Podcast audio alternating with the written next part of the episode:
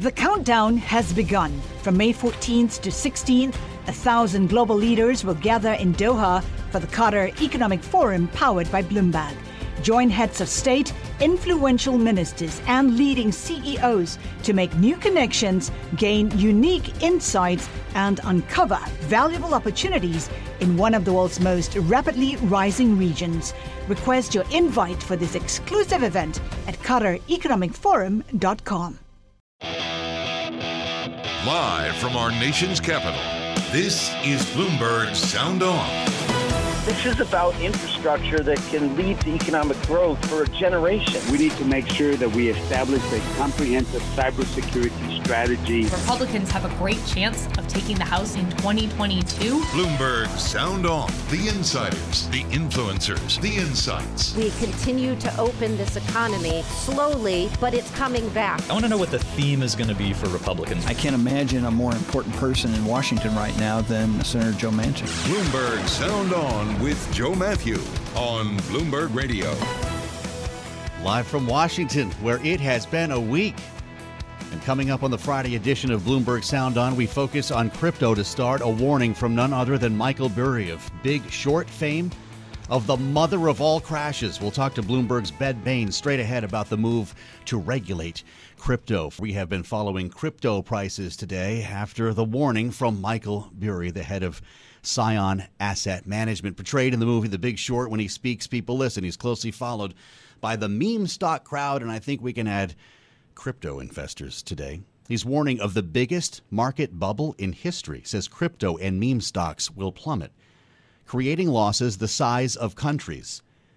He says the problem is the leverage. And he certainly got our attention this morning reading that story on the terminal. We're joined by Bloomberg reporter Ben Bain now, joining me live in Washington. He specializes in financial regulation, so just the person we should be speaking with here. Ben, welcome. It's great to see you. The Thank move you. to regulate crypto is something we're hearing more and more about and seems to be uh, something that we can't turn away from at this point. Is this inevitable? Yeah, I think so. Thanks a lot. Great to be here. I think at this point, uh, it does seem as though here in Washington, regulators, lawmakers on the Hill have decided that something has to be done here. Really, we passed through the Trump administration, and the idea had basically been that a lot of these cryptocurrencies or tokens were considered securities, and they fell under the Securities and Exchange Commission's regulation, and they would sue people who violated laws under the same laws that have been around literally since 1933 and 1934. Mm-hmm. On the other side of Washington, there's a, this other agency called the Commodity Futures Trading Commission, and everything else like Bitcoin and Ether, these really, really large cryptocurrencies were considered commodities, and they would basically look at the derivatives based on them. Now in Washington, there's a view, I think, that something more needs to happen. Mm-hmm. So you hear things like uh, the new SEC chair, relatively new, Gary Gensler, saying yeah. things that there's really a gap in federal regulation when it comes to these Bitcoin exchanges. So the big cryptocurrency exchange we think about here in the United States, like Coinbase, for example, yes. he says there's no regulation. Something has to happen. He said he wants to work with Congress. He wants something to actually occur. We don't quite yet know what that is. He hasn't laid out his roadmap. But remember, Gary Gensler spent – I think it was years, it, certainly several years actually, now that I'm thinking about it, teaching courses on cryptocurrencies and blockchains right. at MIT. That's right. So it's not a new topic for him. No, he's been talking about this for years. Now, I guess just to go back a second, are we talking about regulating those platforms like Coinbase or the currency itself across the board? So I think you, you, the way the different policymakers talk about it in Washington is they kind of take Bitcoin and they separate that from everything else. Mm-hmm. So Bitcoin is at this point widely considered the kind of staple cryptocurrency. It's not centralized in the sense that Washington at this point doesn't want to add regulation to Bitcoin per se. They may want to add regulation to how people trade Bitcoin. So that's the platforms, that's the exchanges, that's the intermediaries, the brokers. Now you're talking about Wall Street firms wanting to get more and more involved in right. trading Bitcoin. So there's more regulation piling on there. Then you have everything else. You have companies wanting to raise money by selling tokens things that are look a lot like a stock share, but are actually digitized or on the blockchain. So some people say that's really just an end run around you know decades old securities laws, and and the SEC over the past five years now have, have gone after that, and the indications are that they're going to continue to, and probably even turn it up a little bit. We have less than a minute uh, here, Ben. Would it be the SEC? Would it be Gensler regulating this, or would it be the, the commodities futures or another agency altogether? That, that that's the big question. So, I mean, looking at Washington right now, it's, it's probably a fair bet that Congress is not going to do anything quickly at anything, yeah. let alone yeah. uh, something that's as complicated as this there are indications that the SEC does want to stake out, you know, potentially more of a role here. Mm-hmm. So I think it's safe to assume that we're going to see a lot of movement from the SEC in terms of defining uh, really how they're going to wrap their arms around these securities that exist yeah. And, and really, you know, go ahead and, and turn the screws a bit. Fascinating as ever. Really appreciate the insights from Bloomberg SEC reporter Ben Bain. And we're joined now on Bloomberg Sound On by Congressman David Schweikert, Republican from Arizona, who serves on the House Ways and Means Committee. And among other duties, is also the Republican co chair of the Blockchain Caucus. Congressman, thank you for being with us. You are no stranger to this story. You helped to write the Blockchain Records and Transaction Act. How should this market be regulated? And, and do you worry about it being over regulated? Um, look, I, I have great fear that it's almost in some ways an unregulatable um, market in many ways. So, how do you sort of set up that the the clearing, the purchasing? Okay, they have um, some consumer protection, but you realize the ability to create tokens, um, other things on a distributed ledger, make it very hard to sort of put it into our current constructs that the way the SEC or even the commodities regulators see the world. And and my fear is they're trying to take you know 1930s sort of model legislation and try to put it into something that's almost ethereal in a secure digital world out on the internet. Mm-hmm. The chair of the SEC, Gary Gensler, has been pretty close to this story as well for years. He even taught a class on blockchain at MIT he has been careful to draw the line between regulating the currencies, the coins themselves, as opposed to blockchain as a technology.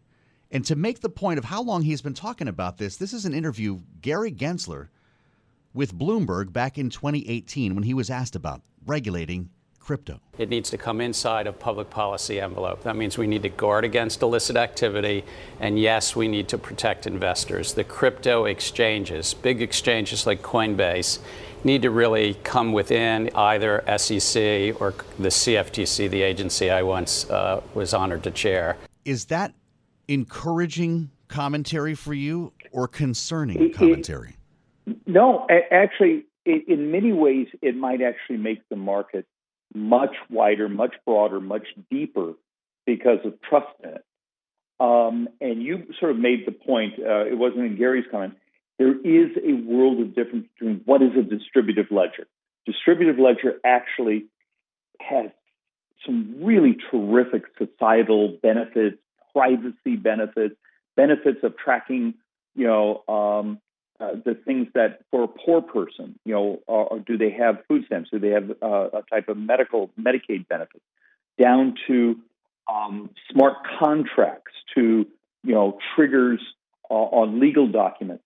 But that's the distributive ledger world that so many people sort of get, don't get their head around and understand the difference between a cryptocurrency, you know, and also what could we possibly do with blockchain my biggest interest in in the crypto world is I want it to be vibrant, I want it to be available, but I also need as it becomes more. You know, we're talking about it today. As you start to have folks who are maybe not in depth in the technology, how do you protect them when they're purchasing or selling? And that's sort of at the both ends of, of the end of the transaction. So I hate, I don't necessarily want to regulate the technology in between, maybe just the clearing of it.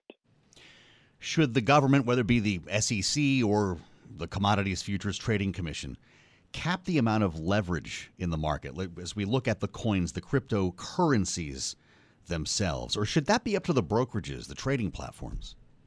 Um, my interest there is actually more that there be a way of public disclosure of what the leverage ratios are And uh, in all sincerity, who's sort of offering it? Um, so end know, the anonymity is what you're saying. Um, a- actually, it, it's it's less the anonymity. I'm more concerned about the scale. Do you have some brokers that are over leveraging themselves by allowing their client base to over leverage using cryptos as a true gambling asset instead of a store of value? And, you know, I, I'm one of those who believes 2008 was an information crisis. We didn't have the information of what was underlying in the performance of the MBS. And what would 2008 look like if every mortgage backed security out there, we actually knew what was performing and what wasn't performing? You would have actually had um, proper pricing much longer than sort of a collapse. Mm-hmm. Um, so that same sort of information sort of does a lot of good in avoiding crashes. Maybe that's um, what, what needs to be there at the broker dealer level. We're talking with Arizona Congressman David Schweikert on Bloomberg Sound On. What do you think about this idea of putting circuit breakers in place like we have in the stock market to prevent losses from spiraling? And I ask you that following this this warning today uh, from Michael Burry, made famous uh, in The Big Short, something we've been talking about on the program, that retail investors could be ruined by a major sell off in crypto. Um, once again, I'm not sure a normal retail investor throwing their entire life into crypto is a particularly brilliant thing. Um, but I'm not sure how you truly make, and this would be a really interesting, I'd almost have to whiteboard it. I'm sorry to geek out on you. Uh, how you would make the circuit breakers work on crypto. You could do some um, uh, some backing off of the leverage, um, public disclosure of leverage. Um, but you know, if one exchange has to close, this is a, this is a type of you know product that if you're not going to clear it on Coinbase, or you're clearing it somewhere in Singapore or some other place. Yeah. So it, it, it the, the normal sort of circuit breakers um, or timeouts or those sorts of things would have to be you'd really have to think through because I'm not completely sure I could make that work on the technology. Don't you ever worry about geeking out over here? We're here to geek out. That's that's why we called you. Congressman David it Schweikert. so true. This is a conversation that's not going to end. And as co-chair, Republican co-chair of the Blockchain Caucus, we'd like to stay in touch with you. Thanks for all of your insights today on Bloomberg Sound On. I'll tell you, we've got a lot more to learn about this, including the political implications coming up. We consider them with Bloomberg Politics contributors Jeannie Sheehan Zaino and Rick Davis. Could the mother of all crashes derail the economic recovery? We'll ask that question next. I'm Joe Matthew. This is Bloomberg.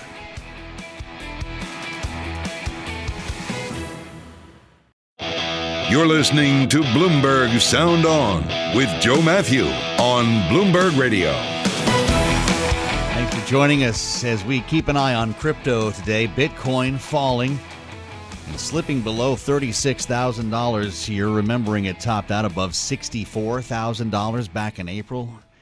And there's a new call, as we've been discussing this hour, for regulations in the crypto market of some form. Something we get to talk about now with Bloomberg Politics contributors Jeannie Sheehan Zaino and Rick Davis. Great to have both of you with us on a Friday.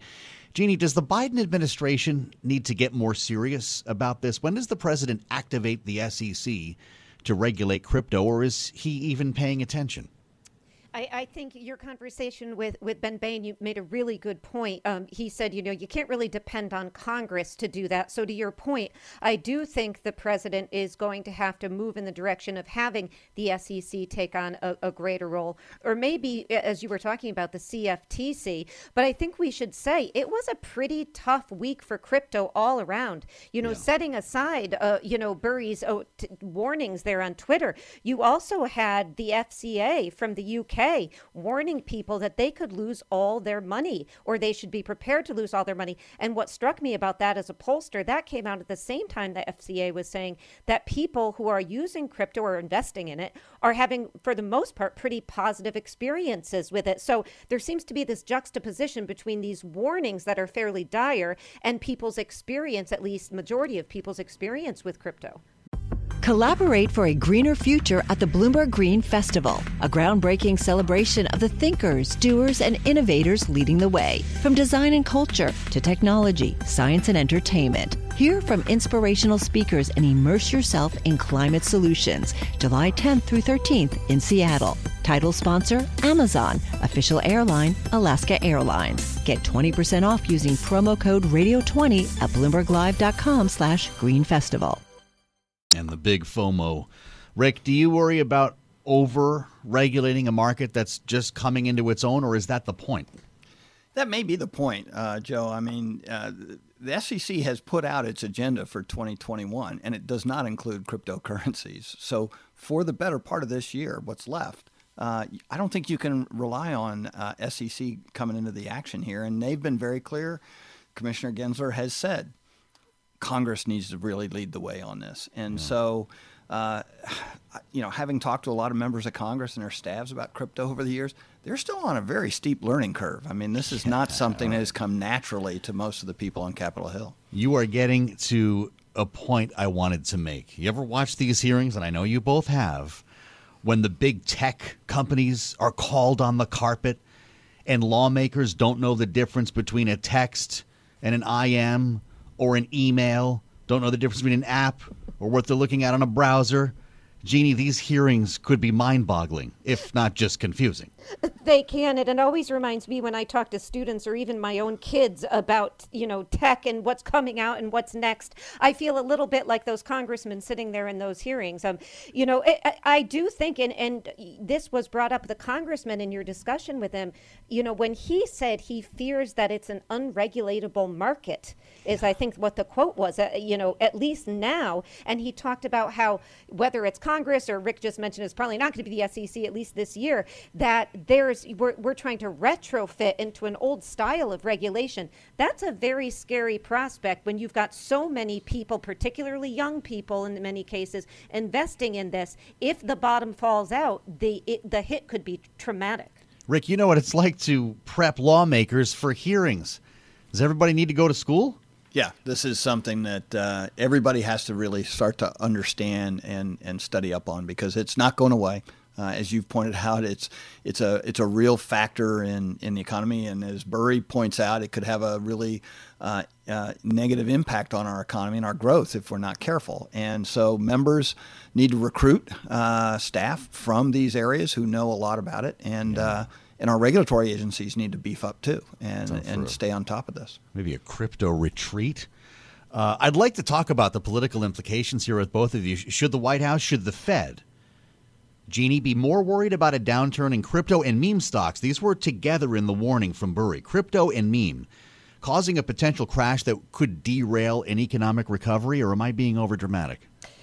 You know, I, I, think they should be concerned about it. Do I think that that is the largest concern? I'm not sure that it's the biggest concern, but I do think they need to be concerned about. And let's, of course, remember that if the Fed does raise interest rates, whether next year or the following year, these assets that are risky, like crypto, that's going to have an impact as well. So these things are tied together. So I do think the Fed has to be very cognizant and concerned all, all across the board. Rick Davis, the other side of this is all the stimulus, all the cash that's been pumped into the economy. We, we, go on Twitter and, and look at people talking about spending their stimmy checks, and you might have to go back a little while here. But a couple of weeks, couple of months ago, that's where a lot of people were taking the money. Some people didn't need it. They had jobs. They took their stimmy checks and, and bet it on crypto and helped to inflate this whole thing. Can we trace some of this to the stimulus, not just from Congress, but also from the Fed? Yeah, and it could be generational, right? I mean, if you're a younger uh, uh, adult and you've uh, been unemployed and you're getting stimulus checks and living in your parents' basement uh, during the coronavirus, which uh, a lot of families anecdotally have told me that that's been their situation. Mm-hmm, yeah. Uh, why not go to the track, right? You can get online, you can you can place your bets and, and see what happens. But it really is been more like gambling to these guys. This is not sort of long term asset improvement, and so. Um, so that is going to, I think all these things are going to be uh, uh, open to discussion. And one thing we haven't talked about is uh, Biden brought up at the G7 the use of cryptocurrencies uh, through ransomware and yes. what a national security implication this could have. So, Jeannie, should crypto be regulated like gambling, like a casino?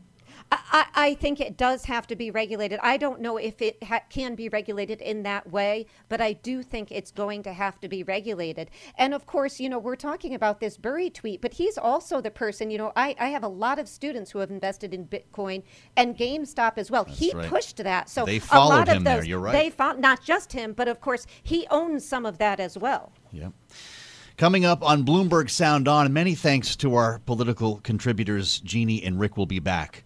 Next, Bloomberg's Eric Schatzker is going to take us on a trip to Venezuela. You're going to love this. He just interviewed President Nicolas Maduro exclusively, who is pleading with the Biden administration for a deal.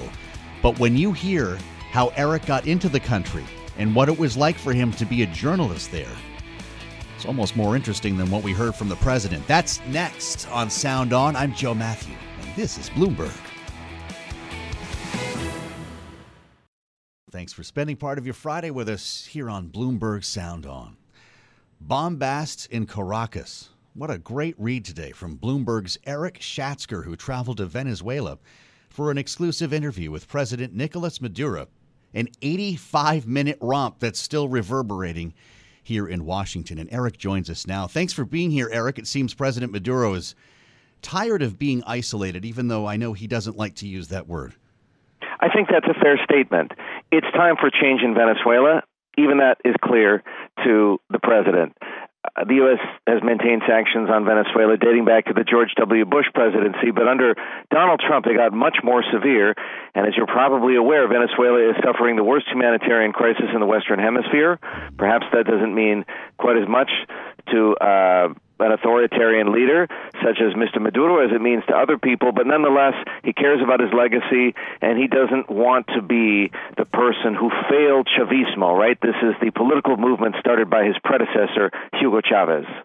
Yeah, he, he certainly went for Donald Trump. He said the Trump administration caused a complete rupture, his words, between the U.S. and Venezuela. And, well, by the sound of things, nothing has changed in the new White House. Listen to what he told Eric. Do you want me to be sincere? Ninguna. Very sincere? There hasn't been a single positive sign. None. It's five months where, okay, they're settling into power. The only different thing, the only different thing that might be heard from some spokespeople of the White House and of the Department of State is that they agree with the political dialogue between Venezuelans without intervention. Eric, where is the Biden White House on this? Is he right? Is, is America's posture changing? As you pointed out, policies on Venezuela predated Donald Trump. America's posture has changed. In fact, Tony Blinken, the Secretary of State, said in January that the U.S. policy toward Venezuela now is free and fair elections. The U.S. policy toward Venezuela under Donald Trump was regime change. And the two are very different things, even if at the end of the road they achieve the same result. Regime change means you're trying to force out the leader. And clearly, the Trump administration tried to do that with these brutal sanctions. Didn't work. Trump is out of office, and Maduro is still in the Miraflores palace. And that's something that the Biden administration probably needs to recognize that these sanctions, miserable, destructive though they are, are unlikely to dislodge him. He has a firm grip on Venezuela. And if Venezuela is going to move forward, and if the country is going to heal, and if life is going to improve for millions there, it's going, probably going to have to happen in a different way. And I want to point out that that is the posture of the domestic opposition. Very relevant because they're the people who are going to need the other big seat at the table. Mm-hmm. We're talking with Bloomberg's Eric Schatzker about his exclusive interview with the president of Venezuela. He called Venezuela a land of opportunity for investors. Was he talking about oil or more than that? Oh, certainly more than that. Venezuela wants to be able to sell not just its oil, but its gold, its bauxite, its agricultural products, and for all intents and purposes, it is locked out of commodity markets today because of these U.S. sanctions. Maduro is almost certainly right that if capital were to come into Venezuela, it would be a land of opportunity for investors. There's probably an enormous amount of money to be made in Venezuela. But at the moment, they can't. And so this is in part a plea to the Biden administration and in part a naked appeal to, or at least, yes, a naked appeal to American greed, right? He wants investors to realize that there's opportunity, and maybe that realization will help to put some pressure on the Biden administration one way or the other. I think a fair way to, to, to sort of conceive of this is as as a matter of fact he says it a win-win. Maybe a win-win-win-win. In other words align everybody's and what i mean by that is align everybody's interest so that somebody comes out of this uh, that everybody comes out of it at the end of the day with something better than what they've got now. Naked appeal to american greed. You're still writing the story here eric I want to, I want you to bring us behind the scenes, Eric. Getting in and out of Venezuela has to be a story all to itself. How did you pull this off? Well, I'll tell you how it started. I've been talking to an emerging market debt investor about Venezuela for a long time. In fact, I'm happy to tell you who he is. His name is Hans Humes. He lives here in New York City, and he's frequently on Bloomberg Television and radio. Yeah. Uh, he's very interested in Venezuela, in part because he's self interested. He and his clients stand to make a lot of money if Venezuelan debt trades up from where it is right now, and we might value it, doesn't trade, might, might value it at five cents on the dollar. Um, so we've talking about that. We've been talking about it. He has contacts in Venezuela, and about six weeks ago, he said, "You know, Eric, I really think they're ready to talk." And from there, I was able to take it to, believe it or not, an interview with Maduro in the Miraflores Palace earlier this week. Getting in and getting out of Venezuela is a bit of a challenge. Venezuela, excuse me. You can't book a ticket on kayak we got in through a uh, or Expedia or you know whatever travel booking system you like to use. Yeah we got in through the Panamanian airline Copa. There is service from Panama City to Caracas on a daily basis. So if you fly to Panama, which you can do from JFK, you get on a flight from Panama to Caracas, and it's actually a little bit easier than it sounds to do all of this. I will admit that I had some help but it is possible to do on one's own. However, once you arrive, it's a different story. Venezuela is sure a risky place. It probably doesn't deserve the same kind of risk rating that Afghanistan gets, but you don't want to be walking down the street with a backpack. You do need some help. You do need some oversight. You probably need to hire a driver. Otherwise, you're really, you may not be taking your life into your own hands, but you're certainly taking your well being into your own hands. Did you have security and did you feel safe knowing all of that? I did, as a matter of fact. We had a driver. He didn't have a gun, I asked. Um, we were stopped by at a military checkpoint once, and we were able to get past it without having to pay a bribe. Uh, the reality is that the military checkpoints are there not because they are trying to capture political, you know, to, to take people into, eh, eh, you know, into custody on, you know, because they're opponents of the regime. They're there because they're shaking people down. You know, they check your papers, and if they don't like what they see, or they just decide to give you a hassle, you have to throw them a few bucks. That, unfortunately, is the way the world works in Venezuela. It was and remains an incredibly corrupt place. The state just doesn't have money to pay for all of the military personnel and so they take matters into their own hands. It's the same kind of story you get from the airport, the shakedowns that occasionally happen at the airport, people asking for bribes in return for your luggage because they aren't getting paid. At the end of the day, it's actually a really sad story. I want to travel with Eric Schatzker. Fascinating story. Eric, thanks for bringing it to us here on Bloomberg Sound On. It's been a pleasure. Coming up, the White House marks a new COVID vaccine milestone. I'm Joe Matthew. This is Bloomberg. The countdown has begun. This May, a thousand global leaders will gather in Doha for the Qatar Economic Forum powered by Bloomberg, held in conjunction with our official partners, the Qatar Ministry of Commerce and Industry and Media City Qatar, and premier sponsor QNB. Join heads of state, influential ministers, and leading CEOs to make new connections and gain unique insights. Learn more at QatarEconomicForum.com.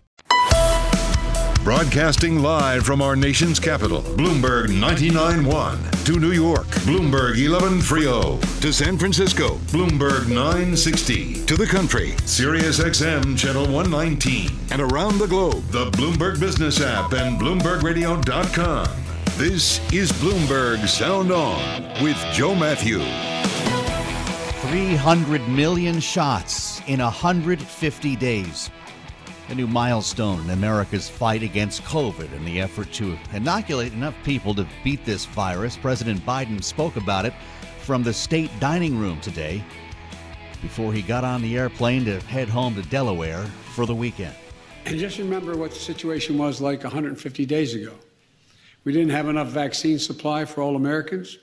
We didn't have the vaccine infrastructure or the people to administer the vaccines or the places where the people could get vaccinated. But we turned it around together by acting quickly and aggressively and equitably. we secured enough vaccine supply for every American. And we're joined again by Bloomberg Politics contributors Jeannie Sheehan Zaino and Rick Davis. Rick, we've come a long way on this. There was a time when people were doubting the uh, idea, the goal of 100 million shots in the first 100 days. Yeah, and now we're at 300 million and, and, and, and making our way to uh, herd immunity. So, so should President uh, Biden be declaring victory here? Sure. And I think today was a little bit of that, right? And uh, I think he wanted to get out before any other deadlines like uh, uh, 70% of the population inoculated before right. July 4th. So I think that this, look, it's all good news. The good news is these these infection rates are going way down, uh, and people are, you know, slowly but surely getting these vaccinations. But I, I think the key thing today was that the administration maintains their uh, public posture to try and encourage every American to get vaccinated. I think that's still their strategy, and they don't want to go back on it. There are still variants that are causing disruptions in communities, and they and they want to get all that stuff behind them. This all comes down to the reopening, right? When when when we really look ahead to the rest of the year here, Jeannie, you can't get the economy back on track without ending this virus. And there are still a lot of people who have not been vaccinated. The president made clear that's something he's worried about. Or how concerned are you about vaccination rates stalling out right now?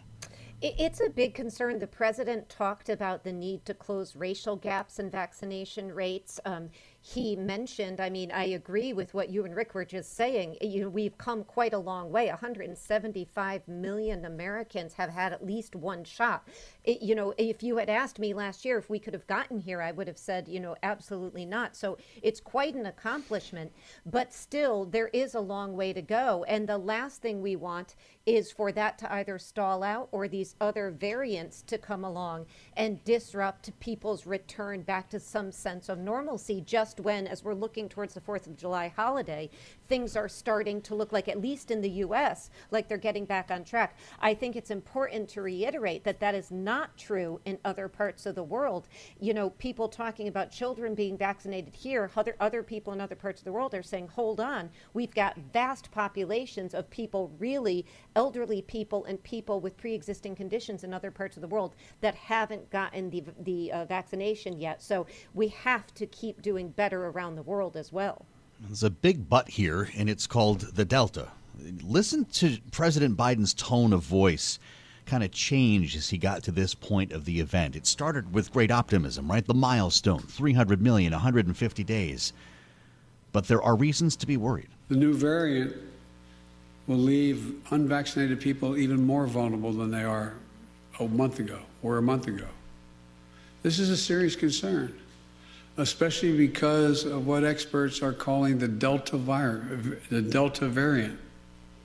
It's a variant that is more easily transmissible, potentially deadlier, and particularly dangerous for young people. He said, Go get vaccinated now, and kept using the word now, Rick, how worried must this White House be behind the scenes when they bring in medical experts to talk about the worst case scenarios? Yeah, because uh, it's exactly what you and Jeannie were just talking about, Joe. Is is that the last thing they need is an outbreak somewhere that starts to shut down parts of the economy, even if it's just one or two states.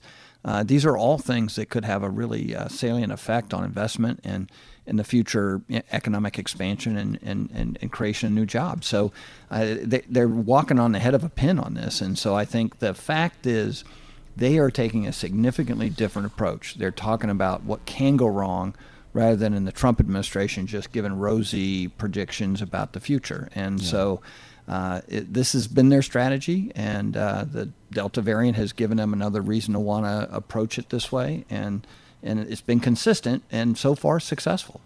Enter the big boss at Pfizer, The CEO Albert Bourla held an exclusive sat for an exclusive interview today with Bloomberg's David Westin.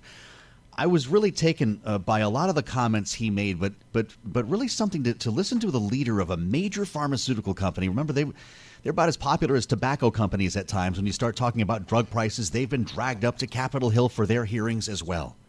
And he talked about capitalizing using this good moment, the the the the good reputation that Pfizer has gained through the vaccine as leverage to move even further and lower drug prices, he wants to sit down with the president, he told David Westin and other leaders in Washington, to make a real effort here. I think will be a great opportunity for President Biden to pull together a bipartisan coalition that will reduce significantly the cost of medicines for the patients, which is the, the, the thing that is now problematic. Jeannie Sheehan Zaino, would President Biden be open to that, do you think? Is that a pipe dream?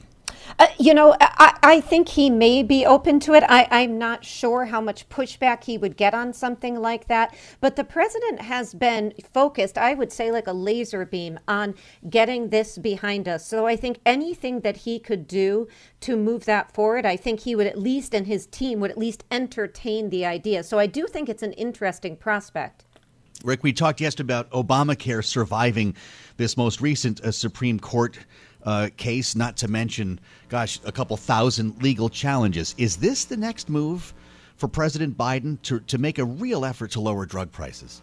Well, it is part of the package that uh, uh, some of the Democratic senators, uh, the, the, the, more the left wing of his party, have been promoting as part of a $6 trillion uh, reconciliation budget bill uh, that would be part of uh, a, the other side of the infrastructure debate. And so uh, there's definitely conversations about it. it. It's it's a high priority for uh, for the left, and and Biden has always been sensitive to uh, supporting uh, uh, efforts to try and lower drug prices. I'll tell you, the reconciliation's a far cry though from holding hearings, creating a panel, doing this in the open, is it not?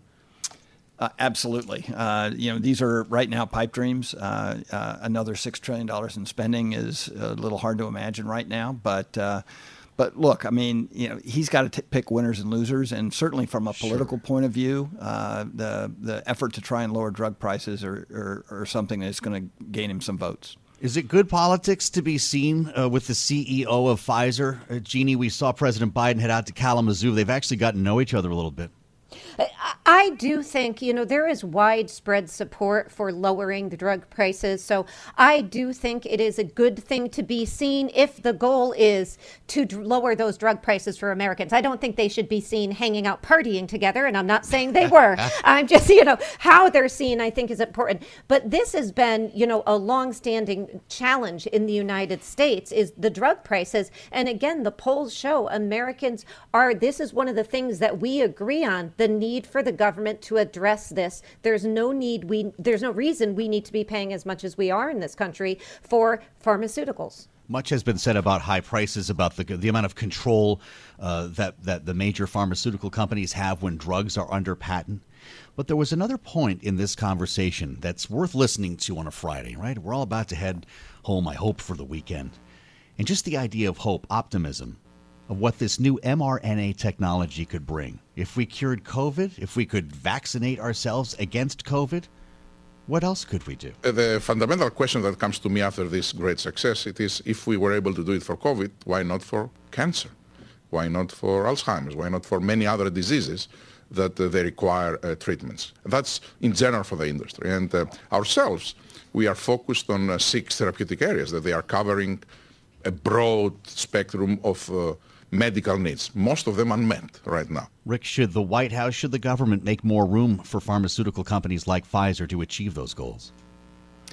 Yeah, I think that uh, some of these uh, technology breakthroughs, like mRNA, have really opened up uh, a significant amount of uh, energy in, in research around uh, medicine. And, and by the way, so has COVID itself. So much money has been spent in the last uh, 18 months uh, to come up with these kinds of uh, vaccinations using this technology that it, it, it, significantly enhances their ability to be transferred over to other things like the chairman of uh, Pfizer has said uh, to combat uh, uh, cancer. And so we're entering a real renaissance, I think, of, of discovery around the kind of energy that COVID is going is is giving us. And so, you know, it, it may be one of the great effects of the largest pandemic in our lifetimes is to actually create a lot of new discoveries and, and, and healing whether it's Pfizer, Moderna, Novavax, another company, uh, then Jeannie, is this the silver lining from COVID?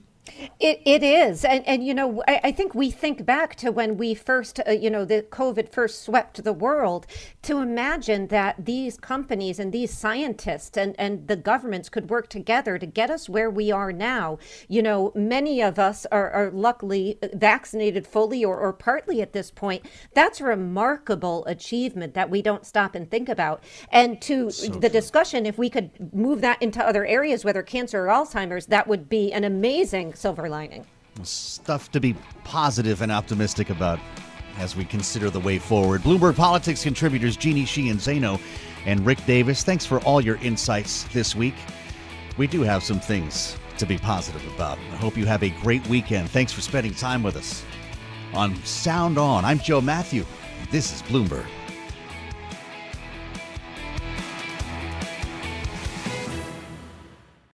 Collaborate for a greener future at the Bloomberg Green Festival, a groundbreaking celebration of the thinkers, doers, and innovators leading the way. From design and culture to technology, science, and entertainment. Hear from inspirational speakers and immerse yourself in climate solutions. July 10th through 13th in Seattle. Title sponsor Amazon. Official airline Alaska Airlines. Get 20% off using promo code Radio20 at BloombergLive.com slash Green Festival.